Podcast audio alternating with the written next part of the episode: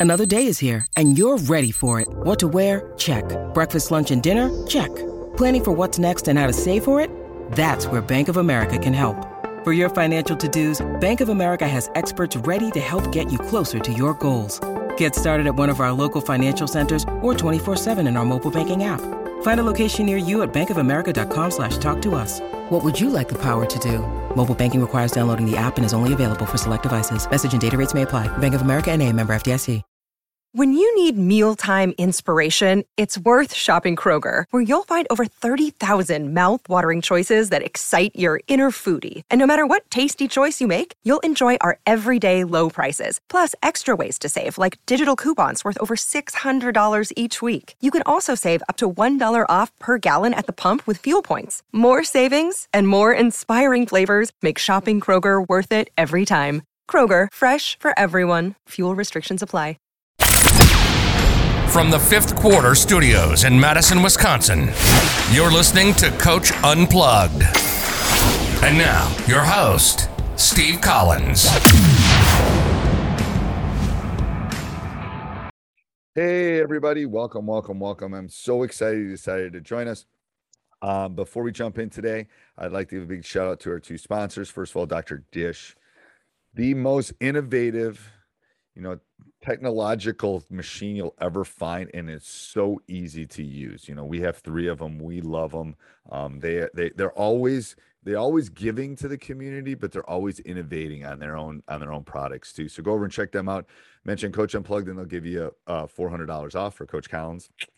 Um, and also go over and check out teachhoops.com for coaches who want to get better. It is the one-stop shop for basketball coaches. It's got everything you need to become a better basketball coach. We always tell our players that we want them to work on their craft Well, are you working on yours? And that's one of the ways I've worked on my craft. It's something, you know, from someone that's been, that's coached a nat- nationally ranked team that has won numerous state titles, that has done those things. This is what, you know, I spent several years putting this together of things that would, that I could share with the world to make coaches better. And the roadmap will take care of it and we'll walk you through everything you need. So go over and check it out. And just in closing, if you like this podcast, go over and check out High School Hoops. Go over and check out the Five Minute Basketball Coaching Podcast. Go over and check out Funnel Down Defense Podcast. All of them are great. Um, and leave a five star review. We'd love that. All right. Have a great day. 10 ways to uh, beat a zone defense. I'm not going to talk specific zone deep uh, or zone offenses at this point. Um, that would be good for office hours, or you know, I can I can definitely send people, or maybe that's a subset of, of this of this one. But what I'm going to do is kind of give you some general things that I have found have been successful. You know, there's been research on defensive systems. You know, USA basketball has kind of a generic thing of beating three um, three ways of kind of beating a zone defense. I'm gonna I'm gonna go through these. I'm gonna tell you the key. Get your guys shooting. Get your gal shooting. Shooting can definitely take care of a lot of ills and can take care of a lot of zone pressure and a lot of um, especially sagging zones. Um, but I'm gonna go through what I think are the 10 ways to beat a zone defense things you should incorporate in no matter what zone offense you work on. These these 10 things should somewhere be kind of uh, ingrained. 10 ways to beat a zone. So let me go through these. Practice against it. I, you know, I, early in my career, this stuff really threw us for a loop because, you know, um, I grew up in Wisconsin. I went away for school, but then came back, and you know, it's it's such a Dick Bennett man to man, Bo Ryan, um, that so many people play man and not as many play zone that um, I didn't spend enough time in practice going against zones. So um, I would spend as much time as possible going through zones, working against zones, attacking zones, doing that kind of stuff. Um, we can talk about practice breakdown and that kind of thing, but I, you just gotta you gotta find a way to put it in there. All right, so that's number one. Number two is make shots and don't settle for threes. So if you think back to when we talked about the, the keys to, to, to winning basketball games, um, offensive efficiency is extremely important, and then getting to the foul line. And you don't get to the foul line as much when you shoot threes. Um, So, you know, obviously it's an integral part of this game. I've never been a huge fan of it, but it's definitely here to stay. But you can't settle for it. That's what they want you to do. And they're probably zoning you because, or if they're playing, they're playing a non-pressuring zone, they're zoning you because you're not as good at shooting through. Run a press, pressure them. Um, you'll get turnovers, you'll get baskets before they can set the zone up. You'll get three on two, two on ones. You know, you'll get an advantage on the offensive end if you pressure and that will not allow them to set up their zone defense. So that's number three.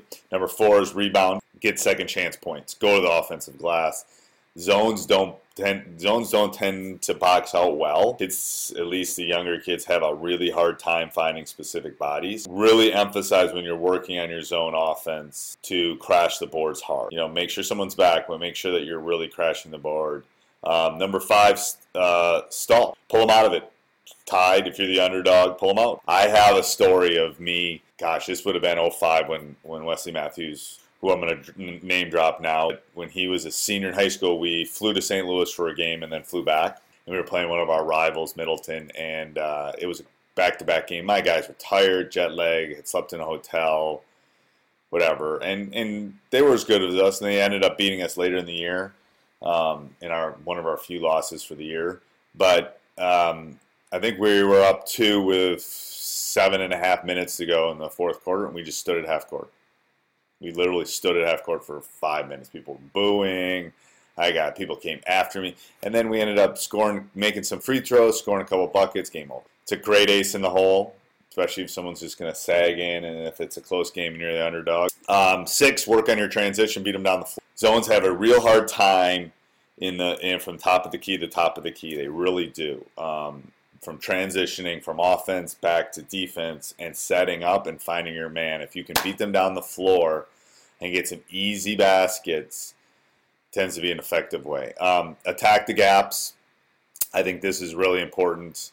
Um, you know, you got to attack seams. So if I can show you here. So let's say I draw, can I do it over here? I can.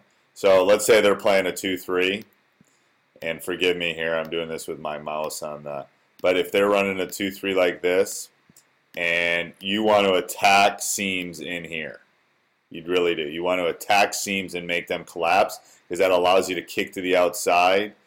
Um, and that goes into the next one, utilize pass fakes and moving the ball. Make the zone shift. If you make a zone shift from side to side, they don't tend to do it. And shot fakes are shot fakes and pass fakes make them shift make them get off center, and that, that tends to work really well. I'm going to talk about nine when I have my little diagram here. Attack short corners. So I'm a big fan of this area and this area. Okay. And Wesley, again, name dropping, um, always said that there's this area. So the backboard's right here. There's this area in here that people tend to get lost in. It's called behind the board. So what we do is we throw a lot of flashers and use short corner and in and flash from behind because they tend to lose them in those two areas. If you ever watch NBA games, um, short corner and behinds tend to get lost a lot.